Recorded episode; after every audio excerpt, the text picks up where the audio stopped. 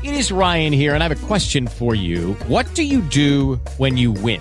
Like, are you a fist pumper? A woohooer, a hand clapper, a high fiver. I kind of like the high five, but if you want to hone in on those winning moves, check out Chumba Casino. At ChumbaCasino.com, choose from hundreds of social casino style games for your chance to redeem serious cash prizes. There are new game releases weekly, plus free daily bonuses. So don't wait. Start having the most fun ever at ChumbaCasino.com. No purchase necessary. Group. Void were prohibited by law. See terms and conditions. 18 plus. Hello, it is Ryan, and I was on a flight the other day playing one of my favorite social spin slot games on ChumbaCasino.com. I looked over the person sitting next to me, and you know what they were doing? They were also playing Chumba Casino. Coincidence? I think not. Everybody's loving having fun with it. Chumba Casino is home to hundreds of casino-style games that you can play for free anytime, anywhere, even at 30,000 feet. So sign up now at ChumbaCasino.com to claim your free welcome bonus. That's ChumbaCasino.com and live the Chumba life. No purchase necessary. Group. Void were prohibited by law. See terms and conditions. 18 plus. Casser Jayne Show, Talk Radio for Fine Minds, airs Wednesdays, 3 p.m. Eastern, and is always available for your listening pleasure at HalliCasserJayne.com.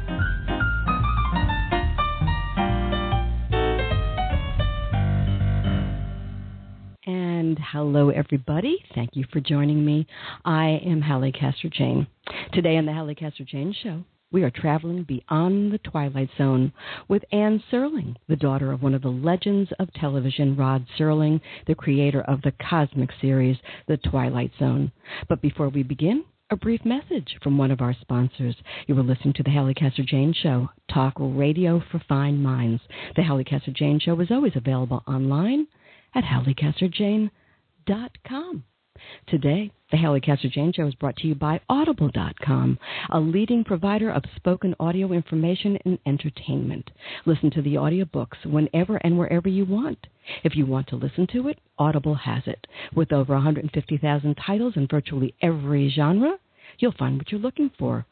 Get a free I said that free audiobook and 30-day trial today by signing up at www.audibletrial.com forward slash the Halli Casser Jayne Show.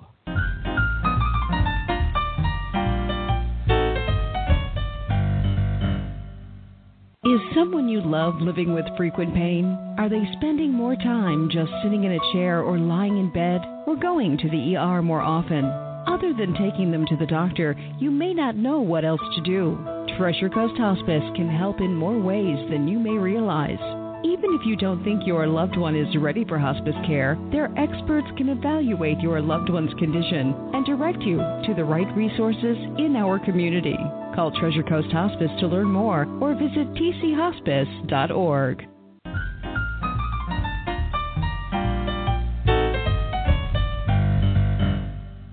To Anne Serling, the imposing figure the public saw and heard hosting the Twilight Zone each week, intoning cautionary observations about fate, chance, and humanity, was not the father that she knew.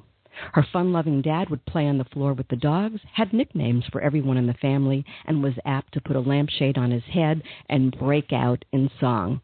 Her father, Rod, was her best friend, her playmate, and her confidant. In her new book, As I Knew Him, My Dad, Rod Serling, writer Anne Serling, a former early childhood teacher with a Bachelor of Arts degree in elementary education, and the woman who serves on the board of directors of the Rod Serling Memorial Foundation and is involved with the Rod Serling School of the Arts Fifth Dimension program, takes us behind the Twilight Zone in a moving send up to her legendary father, one of the icons of television, and surely one of the great writers ever to emerge from Hollywood. Tender, thoughtful, haunting, the book has received rave reviews, and I am pleased to welcome Anne Serling. But first, There is a fifth dimension, beyond that which is known to man. This is the dimension of imagination. It is an area which we call the Twilight Zone.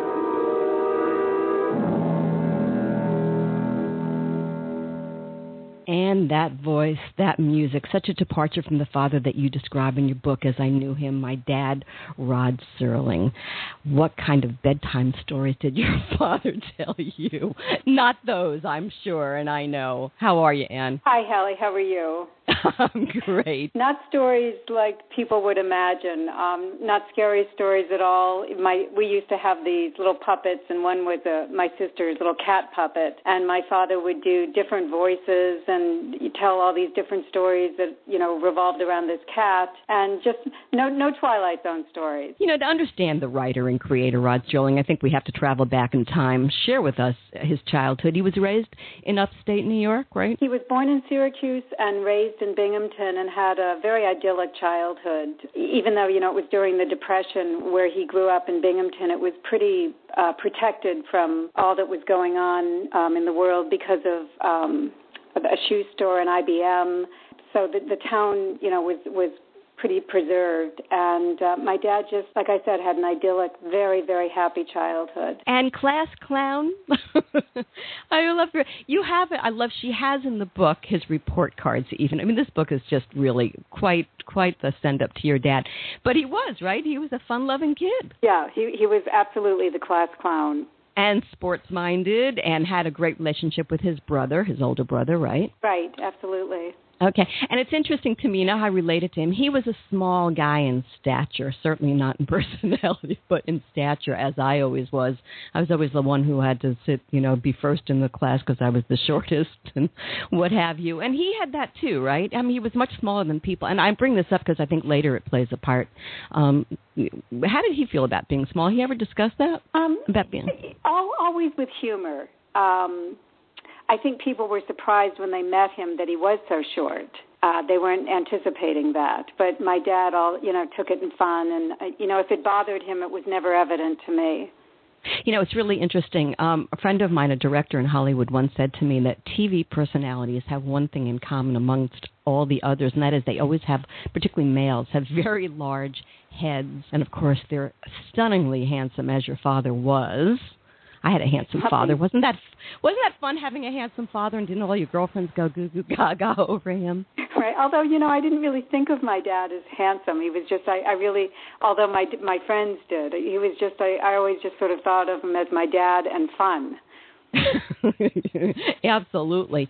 He he was raised Jewish. So and and and this is something that I think comes through you know the old expression a nice Jewish boy. He really was a nice Jewish boy, right? He was. He was and and people that met him and I hear this from people all the time who who you know even if they only passed him and you know said hello, my father was always very social and very friendly and and never turned people away if they wanted an autograph. Yeah, and his his heritage was very very important to him. Uh and, and it comes through in his work, that's for sure. Let's go to his army experience because I do think that was life altering. Of course, it would be for anybody, and it was in particular for him. He enlisted in the service in World War II. Talk to, talk to us a little bit about that part of his life. Right. He enlisted the day after he graduated from high school. He'd wanted to go um, to Europe because he really wanted to fight the Nazis, but he was sent uh, to the Philippines. And before he'd left, he he always sort of thought he'd major in phys ed when he went to college, uh, but he was like like you said, like so many, traumatized by the war, uh, that he switched to language and literature because, as he said, I needed to get it off my chest. I needed to get it out of my gut. He he just was. Uh, it was just an, an incredibly difficult period for him that I think you know never really left him ever. Yeah, and he was wounded. That's something else which he carried with him for the rest of his life. I mean, in fact, he, he was awarded both a Purple Heart and a Bronze Star. I, I think this is interesting too. Let's talk a little bit about his boxing career during the during the war. That's fascinating, and that will play a huge role in his writing. Tell me about that. Yeah, he he wanted to earn some extra money, so he he boxed, and he was I can't remember what it uh, is it featherweight or, featherweight or featherweight. Yeah. yeah. Um, in fact, I recall that he would sort of pretend to box with me. He was quite good. you know, it was a little frustrating, but um, yeah. Then he would go on to write Requiem for a Heavyweight, and um, always really identified with the character, you know, the fighter, you know, the worn out has been. And I think that's, you know, that that really played into a lot of his a lot of his writing, actually, not just Requiem. Yeah, we're going to talk about Requiem a little bit in a little bit more depth, and I'm going to tell you why in a minute. But your grandfather passed away of a heart attack at 52. Your father's father, and your father wasn't able to get leave to go to attend the funeral, and that just devastated him, didn't it? He was so traumatized by that, and I actually connected with one of my father's old war buddies who vividly remembered seeing my dad after he'd gotten the news and as his this friend Russ said, he'd never seen anyone so devastated. Quite, quite a relationship he had with his father. You know, and, and I translate that because you know what? Our parents learn how to parent as we learn how to parent from our parents. Um, the fact that he was such a great father to you girls, you know, right? Learn from absolutely. learn from mom and from his, his parents. So the war ends do you think that he had ever uh, do you think? You know but did he have any clue what he wanted to do with the rest of his life upon leaving? well you know as i you know he had wanted originally to go into phys ed because he liked working with kids but then when he changed to language and literature you know i'm sure it took him like any vet a, a lot of time to acclimate. And um those those were very difficult times when you know when they came back from the war but he he launched into writing, and well, the rest is history. That's for sure. He did go to college. Where did he? He went. Right, to, he went to Antioch College in Yellow right. Springs, Ohio. And that's where he met your mom, Carol. Yes. That's right. Tell right. us about. Tell us about that. Tell us about the romance. Well, the, what my mother had always said was she figured he had dated almost every co-ed on campus, and when she first saw my father, he he did an incredibly uh, great gorilla uh, imitation. And uh, of course, when she saw him doing this, she thought he was a bit of an idiot. But uh, she, she also, when she got to know him, realized how bright he was. And she was 18 actually when he asked her to marry him, and she wait she waited until she was 19, and then they got married. Uh, and she was not camp- right. She was I'm not sorry. Jewish. I, I was going to say because we do have a delay today. I don't know why. She was not Jewish, and um, that and she had an interesting childhood herself. Probably much more traumatizing than than because she lost her mom in the beginning and then was raised by her grandparents. I I think I remember reading.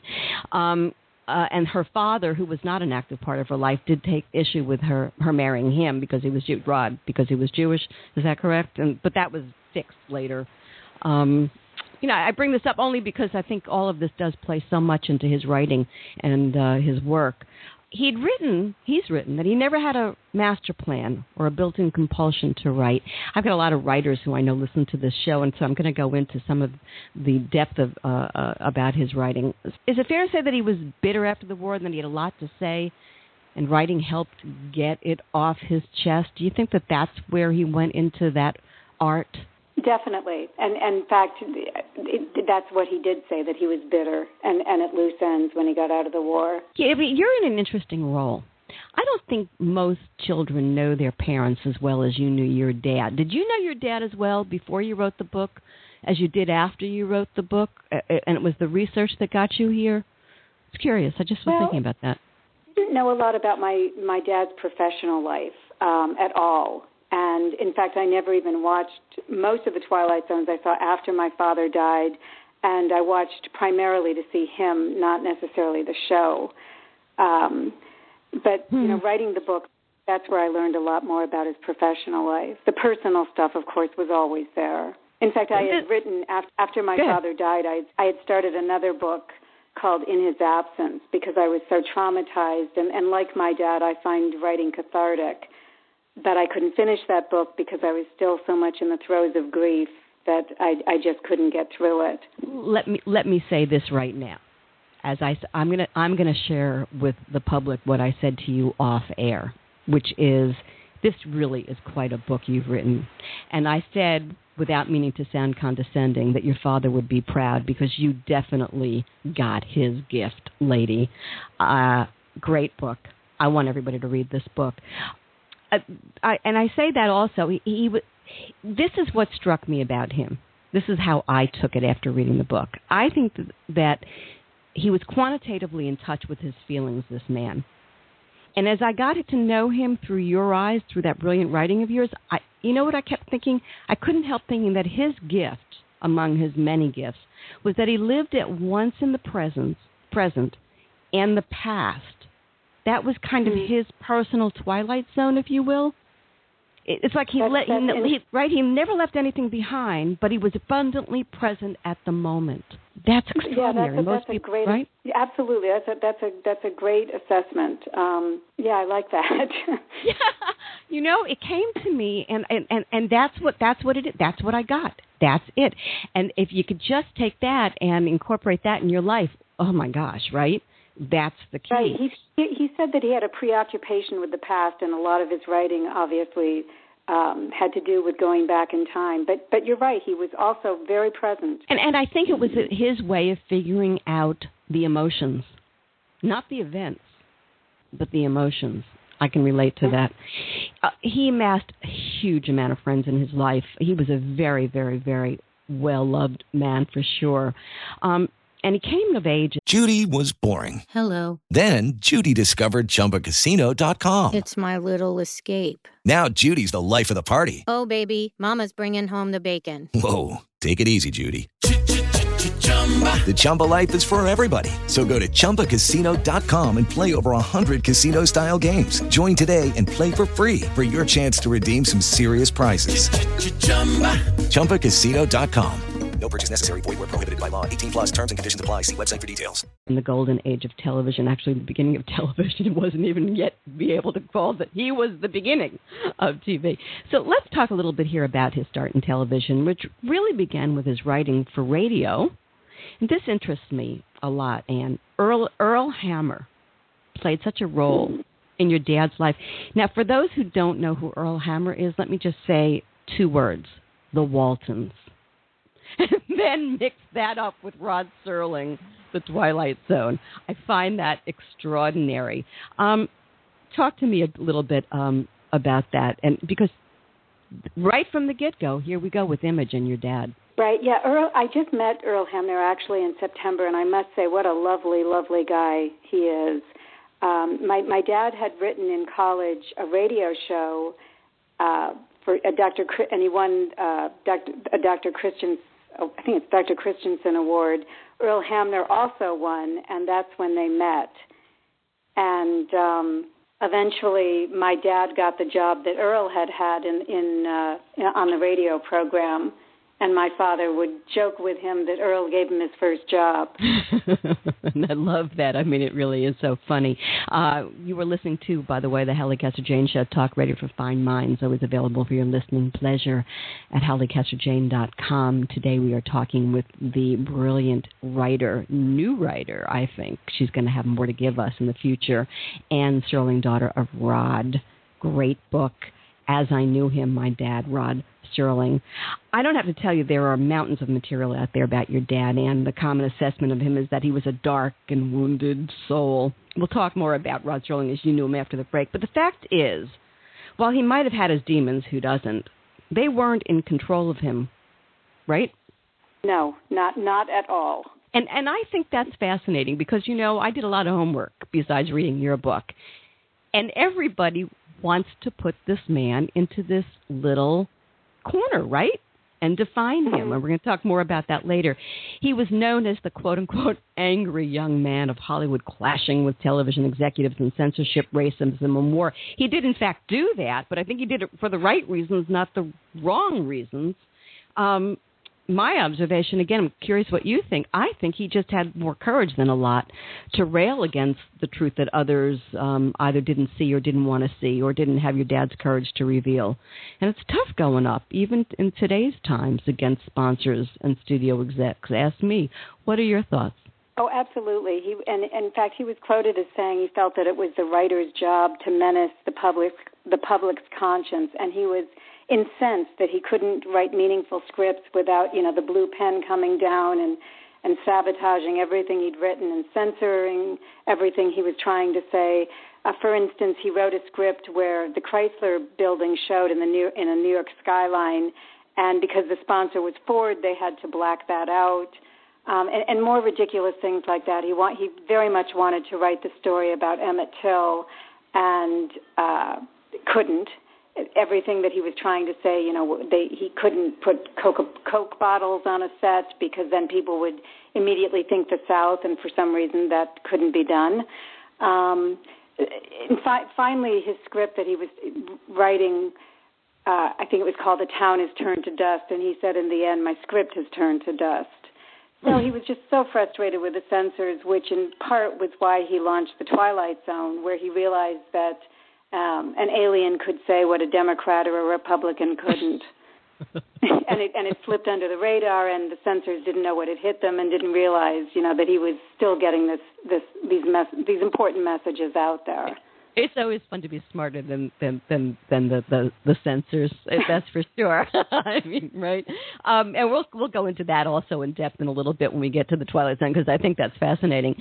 Um, I have to say also something that you revealed in the book that I liked uh, that I didn't know about, and and I have to say I love your father's style one day he just decided that he was going to throw all of his eggs in one basket and he was going to go for broke or nothing and he was going to go full time to be the writer. And your mom is six months pregnant at this time, by the way, folks, with her older sister, Jody.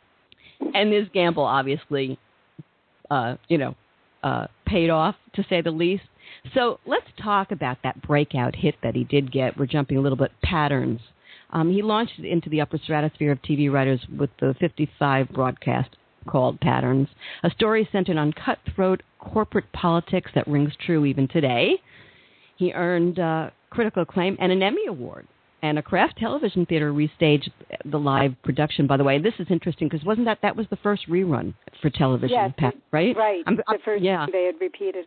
So, so let's talk. The teleplay is not even a word that's in the lexicon. That is how iconic and how much a force your dad was to the medium of television. Do people realize that? I wonder. You know, far more. I don't know. I don't know.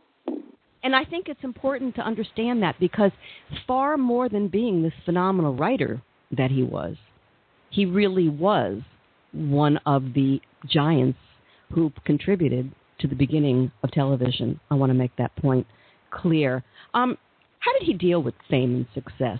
Were they important to him? You know, I don't know. Were they important to him? I, I wouldn't say necessarily. I'm, I'm sure he liked the recognition most of the time. I'm sure sometimes it was a pain in the ass. Mm-hmm. Um, but like I boy never turned anybody away. If people wrote them, it wrote to him, he always wrote back. Um, and and back then, you know, the paparazzi weren't like they are today. It wasn't this mad, uh, in your face craziness that you see today. So it was a little, it was it was a lot more sane. Um, but I, you know, I think my dad he he he said that you know the reason that he was successful was because of his fans so he was always very appreciative. You tell a story you i think you're in an amusement park you may be at disneyland and he's fans come up to him. From your perspective what was that like? But you know again it wasn't thank god like it is today. Sometimes it was a little frustrating uh because we didn't you know want my dad taken away from us um even for a moment. But um I, I don't know that I could have survived it today. I don't know how people manage today with the way it is. It was saner back then. saner back then. Um, he did win an Emmy for Patterns, and there's a great story in the book. He's on the stage collecting the Emmy, and what happens? He's there by himself. What? right. There was apparently no one, no one there to hand it to him, and apparently somebody that worked backstage took sympathy on him and brought it out. But it was, you know, one of those incredible moments. It was Ed, yeah, was it Ed Sullivan was supposed to give it to him, and he got waylaid with somebody somewhere off stage? I don't know. I just find that so funny because you know we all just watched all the award shows, and can you imagine that happening today? Not even a possibility. It's just pretty extraordinary. Let's go back to uh, 56 in the Requiem, uh, Requiem for a Heavyweight part of Playhouse 90 for those of a different generation who um, didn't know about these early shows of television. If you go back and watch Requiem for a Heavyweight, it is still, in my opinion, one of the best scripts, film or television or stage ever written. You agree? Absolutely, and and you know the interesting thing is a, a lot of uh, they still do it. They still do plays on it um, all across the country. It's still being done all was these that, years later. Right. Was that Jack Palance's first uh, break, first role or his breakout role? Um, that I'm not sure. Yeah, I'm not sure either. I have to I have to find out about that. Anyway, it did earn your dad a second Emmy. Second Emmy. Oh my goodness. I'm not sure that television has ever equaled, as I said, Requiem for a Heavyweight. Um, certainly not in, in these type.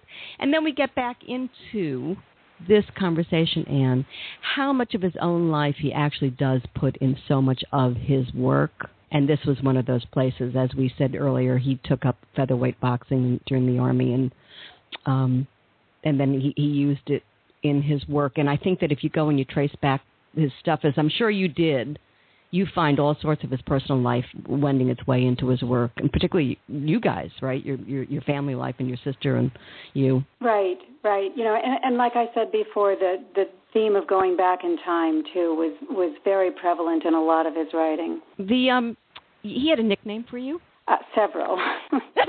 one was one one was Grumple, Nanny Pops. Nanny. Yeah, there were several. Even our dogs Yeah. had nicknames. Even the dog. One of what didn't one of your names show up in um uh in some of his work? Nan. Right, my nickname is Nan, and I was uh, a little stunned when I saw that episode, The Hitchhiker, and he used my name in that one. Uh, then he used it again in a in a Twilight Zone called A Passage for Trumpet, I think it was called, and uh, that was a little gentler show, so I I didn't mind that one so much. Did you express how you felt about it to him? I don't recall that, um, and I'm not even sure when I became aware of it, but I don't remember a discussion about that. No. Okay, before we go to break, as we move into the personal relationship that you guys had and who he was off camera, tell me what you think the funniest thing you ever saw your dad do was. Oh boy, he so many things. You know, one of the things I was just telling someone about. uh he would tell me dirty, dirty limericks just about just when we were going to get on an elevator, and would of course break out laughing. And just as the doors would open, and then we'd get in there, you know, with all those silent people, and my father would then start to laugh, and the two of us would just be beside ourselves, giggling and looking like fools, and you know, those are the things that I that I remember so vividly, and and you know, as I said before, his gorilla impersonation was impeccable. Um, I don't know. Somehow that's an image I just can't, for the life of me, get into my little brain um, thing. But, you know, I'm like you.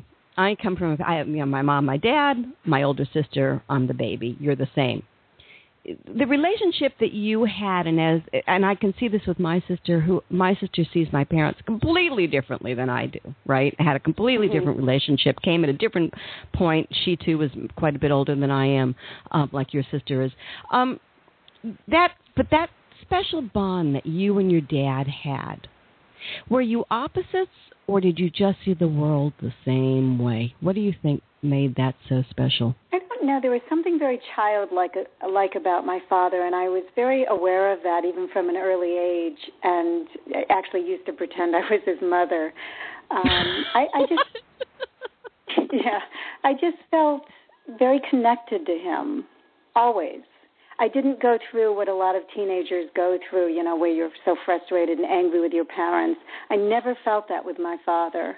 yeah i didn't either which is interesting see i told you you and i have a lot in common on that on that score and that's maybe why i find um this book so utterly fascinating um you know and it's always interesting to see people through child's eyes anyway and I, and then and that's the last question i'm going to talk get to before we go to break which is when you perceive him now is it as the child or the adult in you Mm, It's sort of a combination, I think.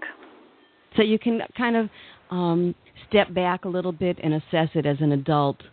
Uh, but that childhood connection never leaves, even when they leave us, right? Right, absolutely. And and you know, now that I know so much about so much more about, you know, his war years and and why that because of the war why he turned to writing, I do know, if you will, another dimension of my dad that I you know, didn't know really back then. No, I certainly understand that.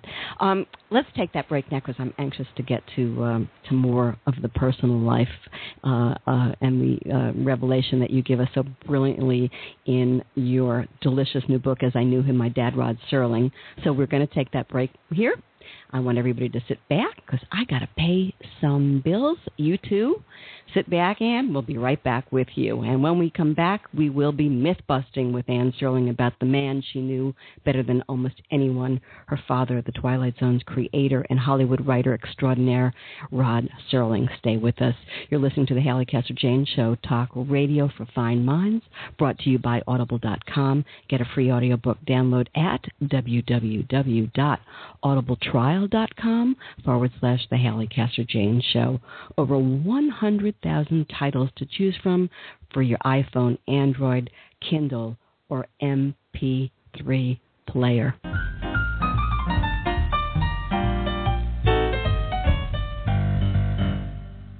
Is someone you love living with frequent pain? Are they spending more time just sitting in a chair or lying in bed or going to the ER more often? Other than taking them to the doctor, you may not know what else to do. Treasure Coast Hospice can help in more ways than you may realize. Even if you don't think your loved one is ready for hospice care, their experts With Lucky Land slots, you can get lucky just about anywhere. Dearly beloved, we are gathered here today to. Has anyone seen the bride and groom? Sorry, sorry, we're here. We were getting lucky in the limo and we lost track of time. No, Lucky Land Casino, with cash prizes that add up quicker than a guest registry. In that case, I pronounce you lucky. Play for free at LuckyLandSlots.com. Daily bonuses are waiting. No purchase necessary. Void where prohibited by law. 18 plus. Terms and conditions apply. See website for details. can evaluate your loved one's condition and direct you to the right resources in our community. Call Treasure Coast Hospice to learn more or visit tchospice.org.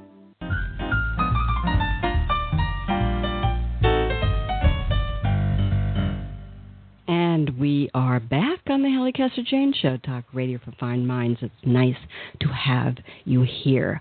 With me today, the author of As I Knew Him, My Dad, Rod Serling, a gorgeously written book by Serling's youngest daughter, Anne. Welcome again, Anne, to the Halli Casser Jayne Show.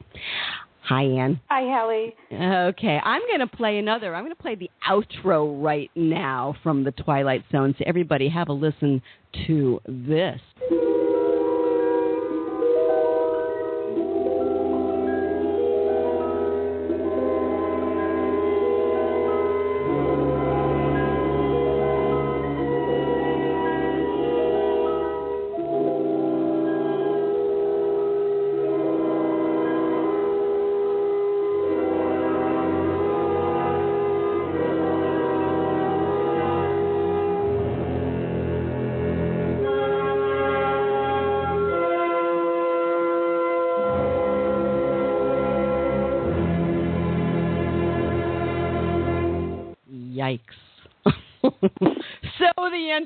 Of who this man is in your book. Oh my. You know, Anne, you belong to that exclusive club, Children of Celebrities. What's it like being a member of that club? Well, you know, I wasn't. My best friend, um, her dad was a writer, so that you know, we never felt that we were special in any way. Um, so I really can't answer that. So you just felt like a regular old kid, and uh, and really didn't realize what your dad. I mean, you had you learned later on, kind of, that your father was a pretty well-known writer, but it didn't affect your upbringing at all. You don't think? Well, we were very shielded from that whole Hollywood, you know, lifestyle. My parents' friends were mostly writers and producers. Um, he was the celebrities that I remember being at the house were um, Shari Lewis, uh, who was the you know lamb chop. The, she was the ventriloquist. Uh, I begged to meet her, and Betty White was a good friend of my dad's, who who I vividly recall. She was just as lovely back then as she is today, and she loved our dogs. Um, but but overall, we were you know, and I knew I always knew my dad was a writer, but I didn't know specifically what he was writing until I was about seven, and I talked about this in the book um, when some mean boy on the playground asked me if I was something out of the Twilight Zone, and I didn't know what that meant. So I went home and I asked him, and he explained that he wrote for a series that it was a little too old for me. Um, but at, as when he was describing this to me, we were watching our we were watching the Flintstones, and that was really more important to me than whatever he was describing to me. I get that. You know, and you talk about growing up, and it's funny because it, it, if you grow up with with celebrities around, um, and and I had this a little bit. That's just normal. You know, like you just they're not. That's just the way that it is, right? Um, so like the, you talked about Shari Lewis a little bit, uh, and I love this one. Um, uh, Leave it to Beaver's mother, right. Barbara, Bill- Barbara Billingsley, came to your house. Tell us about that.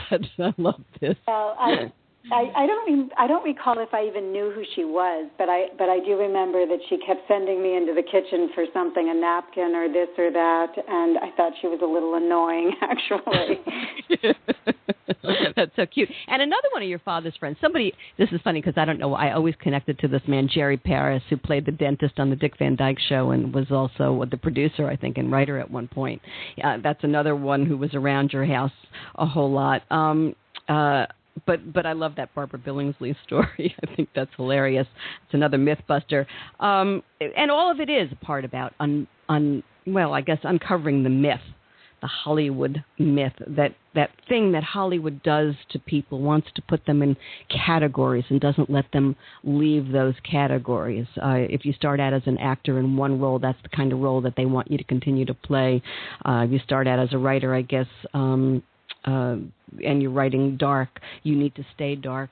Um, you think we should be skeptical, obviously, or that you wouldn't have written this book of images put forth about Hollywood legends, right? Right. In fact, um, that was one impetus behind my writing this book. That you know, my father had been described as this dark and uh, depressed person, and it was so rem- it, describing a person that was so remotely unfamiliar to me um, and false that I, you know, I wrote this in part to set the record straight.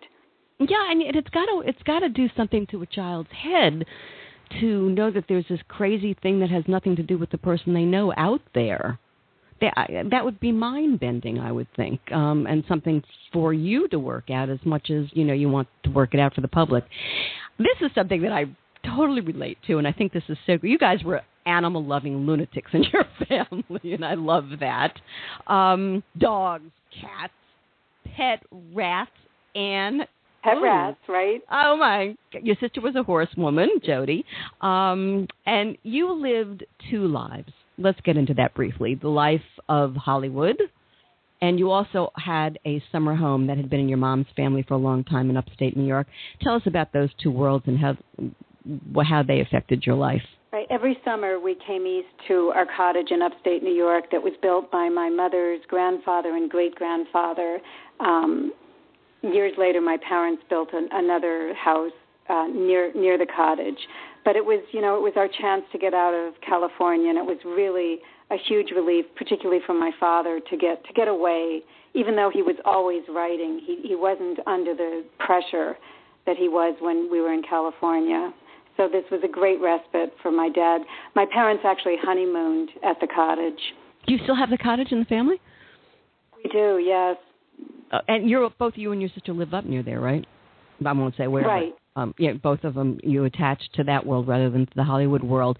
Um, but but I love scenes. I love you shuttling back and forth with your little animals. back and forth to LA. Tell me the rats. Tell us the rat story on the plane. I, I first I should tell you that when I wrote my book and my editor read the parts about the rats, she said, "You mean mice?" And I said, "No, they were rats," and she couldn't quite get her head around that ever. yeah, really. Um, but flying with the rats, my mother had sewn this little I don't know, this cloth thing to cover the cage so no one would know what was inside there. And my dad was flying alone once, and apparently the rat got out of the cage. And my father, as he told the story, was on his hands and knees uh, on the, in the uh, aisle looking for this rat. And when he finally got back to his seat, it was sitting on the arm of the of the chair. Uh, yeah, a little harrowing there for a bit, I guess. There's an image I think I will never forget. I love that image, and I love something else. I, you know, I love the way you describe the role of your parents in your lives and the role each of them took in your lives. Kind of like not what one would expect. I would say 50s, 50-ish childhood, right? You were in the 50s a little later. Um, your mom, Carol, the practical one, your dad, well, not so practical. I mean, not so technically uh, able either. He would build planes and what? Your mom, what?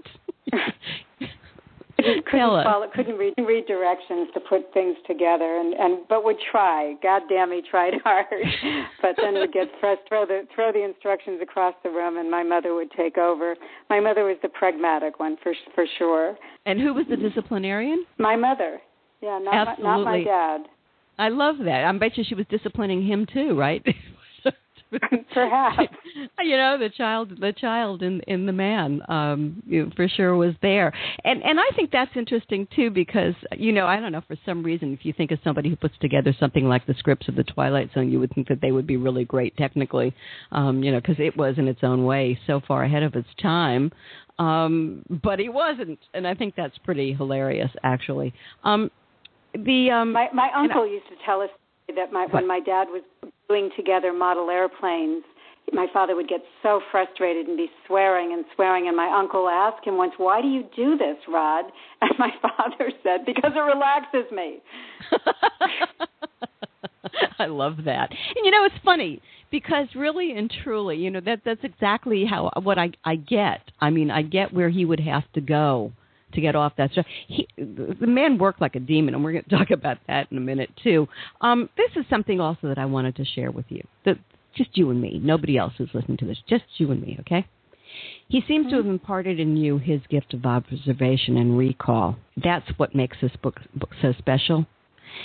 And and and and the other thing that I loved about it was the tense that you chose to write it in. So I imagine that you understand that body of work that is this thing called the Twilight Zone in a way differently than maybe others do.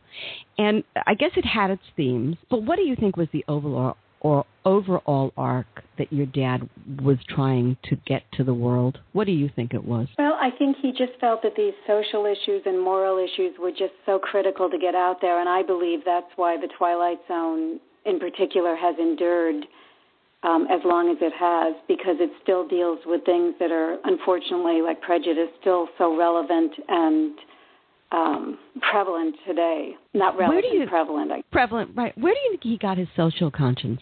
Um, probably from his own upbringing. He, you know, his although my dad was Jewish, he wasn't. You know that he came. He was brought up in a um, non-reformed Jewish family, but his first taste of prejudice actually came from his own people when he was blackballed from a fraternity in high school for dating non-Jewish girls. And I always knew, even as a child, that my father felt very passionate about prejudice and very angry, and furious about how people could relate to other people and, and be so unkind and intolerable. And he had no patience for that. And, and you know, you tell a great story in the book, um, one which uh, um, kind of shocked me. Um, I thought I was the only one who felt this way about this show. Hogan's Heroes. He really, really, really disliked the concept of that kind of a show. For those who don't know, what it ran in the 70s, and it was a um, Nazi war crim- war criminals being held in a prisoner of war camp, but it takes on this humor thing that wasn't that long after World War II, by the way. And your father just went nuts over that, and he was right. I never understood how Right, that we one got never past. allowed- go ahead. Right, we were never allowed to watch it. He he found absolutely nothing humorous about you know turning uh, concentration camps into something to be laughed about or uh, find any levity in that at all. Yeah. Um, just quickly, I want to go back because I think this is utterly uh, important about who he was, and that is how he got into writing "quote unquote" science fiction. Um, and that was because he felt he couldn't get what he wanted to say by the censor, so he, in a way, readopted the art of his writing to um, what camouflage the truth of what he w- it was he wanted to say, and he pulled the wool over everybody's eyes, and he did it successfully. I have to tell you a very quick, very funny story. I just had Comcast here, as I was telling you off air. Forget Comcast, folks. They can't get my internet to work, and they were just here once again trying to fix things before the show. And this guy, I'm sitting here writing the script for today's show, and he's freaking out that I have you on the show. Um, I love Rod Serling. I love the Twilight Zone. Oh my! And he's asking me a gazillion questions, and he's working on the computer, yeah, on the internet, and I'm trying to carry on. Uh, You know, um, how far a reach? A lot younger, by the way, than you and I. This guy, but Mm. amazing the reach that your father still has today to so many. Yeah, and, my, and and no one would have been more stunned than my father. You know, he he once said that he was asked in an interview how he wanted to be remembered, and he said, "Well, if people can just remember that I'm a writer, that's an that's enough of an honor for me." But he did, I don't think he believed that he that he would be remembered. Hmm, He said amazing. somehow good writing, like wine, has to stand the test of time, and he didn't think that his writing would. But I think you know also all across the country, and um, this happens in Binghamton, New York too. The entire fifth grade uh, section, or the entire fifth grade classes in Binghamton, all study the Twilight Zones, and they learn about prejudice and mob mentality and scapegoating. And these kids are, are so bright, and they really, really get this. In fact, one of the teachers talked about showing the episode The Monsters Are Due on Maple Street, and she asked the class, Who are the monsters? And she said the entire class stood up. Hmm. Amazing, isn't it? Just amazing. You're listening to the Halli Casser Jayne Show, Talk Radio for Fine Minds, always available for your listening pleasure at HalliCasserJayne.com. Today, talking with Anne Serling. Wonderful, wonderful new book. New book, As I Knew Him. My dad, Rod Serling, and that's what we're talking about. Rod Serling of the Twilight Zone. Um, ratings of the Twilight Zone were never to the moon. I think that's No. mostly because it was way ahead of its time, and it was canceled after five seasons, 156 episodes. Unbelievable! Your father wrote 92 out of those Right. 156 episodes. He still had hair in his head when he was done. Amazing, totally. Do you remember when that went off air and how that changed his life? I, you know, I wasn't really aware of what was going on then. Um, but I, but I do know later that he felt that it had run its time. That they, for the most part, they'd had some good shows. He he conceded that there were a few turkeys, but he was proud of the show, um, and I think ready to move on. He would never have dreamt that you know it would have the endurance that it's had. He, you know, he sold the rights to the script, so I know, knew, crazy. right? Right. Oh my gosh. I mean, oy. um, the uh, and and I think part of that was also uh, the, the guy who was here this afternoon didn't realize that it was your dad at the beginning of the show. He said, "That's Rod Serling. That's the guy who wrote it." How interesting, oh, really? right? Yeah. Yeah, and my dad was not. My dad was not actually slotted to be the narrator. Uh, they had they had some guy whose name I can't remember, but and then they had wanted Orson Welles, who proved to be too expensive. So my father volunteered, which wasn't met initially with great enthusiasm, but um, well, the rest is history. Right, absolutely. And also, I love he wrote by dictaphone. He uh, he he talked into the dictaphone, and you say he acted out a lot of the parts, right? Right, right. Originally, you know, I was on a typewriter. He was a really fast typist with two fingers, but then he used a dictaphone. I think that's so so adorable. Um, which was his favorite episode? Did he ever tell you? Um, I'm I'm sure that Walking Distance and A Stop at Willoughby, because again they deal with you know the whole premise of going back in time. Time Enough at Last, I think, was one of his favorites. Um, I'm sure Death's Head Revisited, going back the uh, SS officer going back to the concentration camp. He was probably pretty proud of. Jumping again because I can't help myself. Thought pops in my mind. You know, imagination was everything to him. And I think he did that for you as well. When you recount in the book the stories of how he dealt with you, how he really and truly nurtured that imagination within you, even how he turned off the lights at night in your room. Tell us about that. Right. He he would say, "Blow out the light," and I would blow, and he would he would uh, hit the light switch, which I do, Right. which I then did with my own children. So Did you? And that- Right. And I love that because that does that gives you, you know, that bridge between, you know, imagination and reality. Uh, Guy was amazing.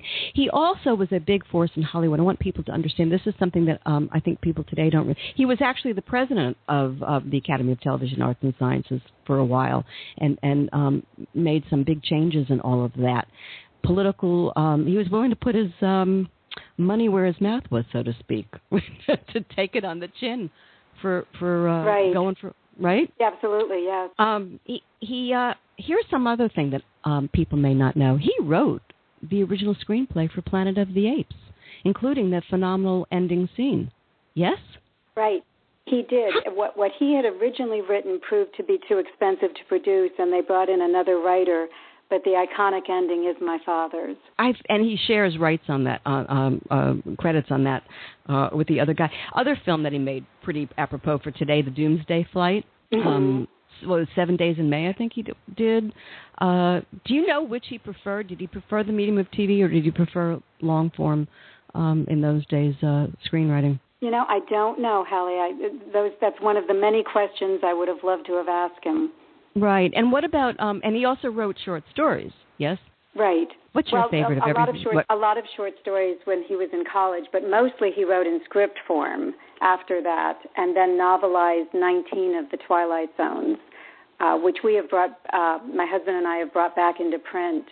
Um, stories from the Twilight Zone, more stories from the Twilight Zone, and he wrote uh, the Season to Be Wary, which was a novella, which was his first foray actually into writing um, in narrative form. Hmm, interesting.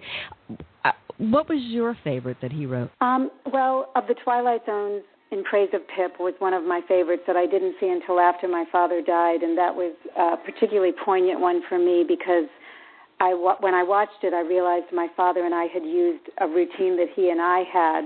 Um, who's your best buddy? Uh, who's your best friend? Um, Jack Klugman and Billy Mumy were in that. Um, I loved Walking Distance, A Stop at Willoughby. My dad wrote something called A Storm in Summer that I thought was fabulous. Uh, again, Death's Head Revisited, I thought was very powerful. And most of these are available um, where? Um, well, the, uh, the Twilight Zones uh, always run on New Year's and I think the Fourth of July through. Um, oh, I can't think of what the name is. And and Me TV, I guess, airs it also. Viacom is what what I was struggling for back Okay. then. Okay.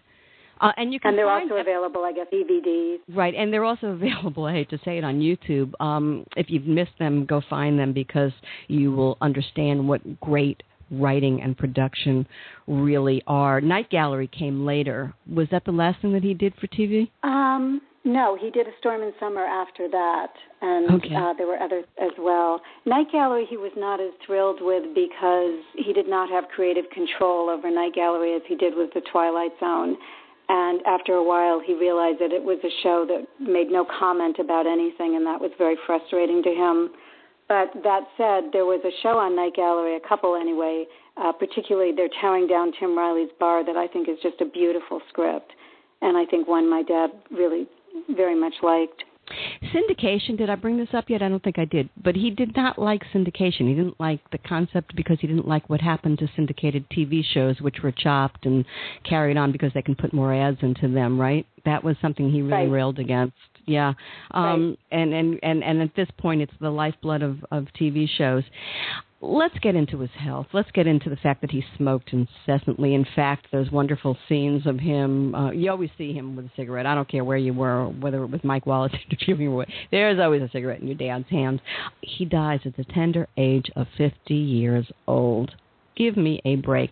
But weird, huh? From the uh, his- like his father, who died young from a heart attack, he also succumbed um, to heart a heart disease. Um, how, how where do we even go with that? Um, you were absolutely devastated. Went into a deep Right. depression. You've been very Right, honest about years. talking about yeah. Talk about that a little bit. I think that's so brave of you that you even bring it up. Well, it was, you know, I really, I th- you know, we all believed that my dad would, that the surgery, the open heart surgery was the answer, even though it was brand new back then. We just felt that, you know, he was going to get well, and he was very much looking forward to the, you know, second part of his life and writing a novel, and he wanted to have, he was hoping someday to write a Broadway show. Um, his smoking was, you know, he was a terrible smoker, as you said. He was con- you never seen without a cigarette. I often wonder today if he would have been a smoker with all the uh, problems that smokers have. You know, you can't smoke anywhere. that we know thank God. today, right? Yeah, right. Um, yeah, he he died. Uh, he had open heart surgery and died three days later, and I just couldn't. I couldn't grasp that. I couldn't imagine a life, you know, without my father. You were 20? I had just turned 20 um, a few weeks before he died. Yes. And that kind of a th- how long did it take you to come back from that? Do you ever come back from that? Do you ever get the Well- life you had before when your dad is a part of your life on this earth, on this zone, as they say, versus um, when he's not? I don't think you ever get that life back. You know, there's always that hole. I'm not unique to that. You know, anybody who's lost someone close experiences that. It's gone forever. I think writing this book, though, Halli, really brought my father back in a way that I had not really even anticipated. Lucky you, right? Right. Lucky you because he left such a legacy for you. Um, and we'll talk about the legacy left for the world in a minute. Um, something he said when he was dying uh, that I find absolutely brilliant and wisdom for us all. And I think this is really an insight into him, which is why I'm so glad that you include it in the book and you tell it. Um, at the end, he said the fear was not leaving life, but of leaving loved ones. Which says so much about who he was, doesn't it? Relationship It was all to him. Yep. Absolutely it was the relationship. Yeah, it, And- was, the, it yeah. was the loss of the, the loss of the relationship. And it's interesting to me because I think that's why your your book, another reason it works so well, is because you're so able to convey relationship between you and him, between your mom and him, between he and his brother and his parents. You do relationship very well. I hope he le- he gave you that legacy. Reading about him, I have to say this to you. I, I got the sense that he knew he didn't have long time in this zone we call life. Do you think he knew that, or sensed that, well, or I feared think in. I think in a sense, Halli, he did know. I mean, the genetics. You know, there was a genetic predisposition that you know, as, as you mentioned, his his own father died when he was 52.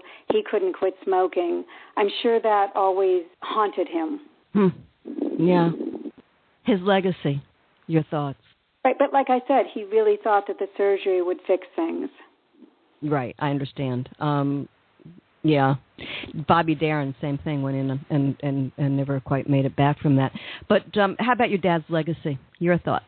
Well, I, is your question would he be surprised by this legacy? I'm not. Is that what you're asking? Well, yeah, I guess we'll let you go where you want to go with it. Take it he would you have will. been yeah he would have been stunned you know as i said he didn't believe that his writing would stand the test of time he also said in an interview that the thing he would have liked most was to win a writers guild award to be honored by his peers and of course last year twilight zone was voted one of the three best shows ever and that just would have knocked him out Absolutely. How about you? What do you think was the number one gift he left you with? I think the thing that I learned most from my father was how to parent. Um, sense of humor, um, trying not to take myself too seriously, same kind of politics, those things. Lady, you're very, very lucky and you're very, very talented. Lucky because you had great, great dad.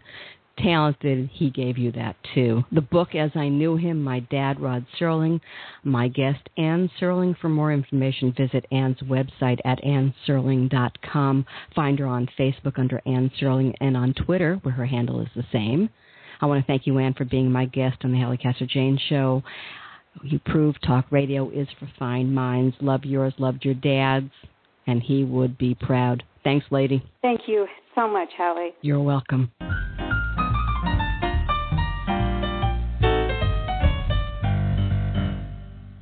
Before I go, I want to remind everyone that other shows, I think, as good as this one, she really was quite the guest, that Anne Serling. Um, podcasts of current and past shows are always available to listen to free on iTunes under the Halli Casser Jayne Show. The Halli Casser Jayne Show is also available for download via Spreaker.com, Stitcher.com, BlogTalkRadio.com, and a host of other venues. Google the Halli Casser Jayne Show. You'll find the venue that best suits your needs, I promise. Uh, we're also always available to listen to on HalliCasserJayne.com.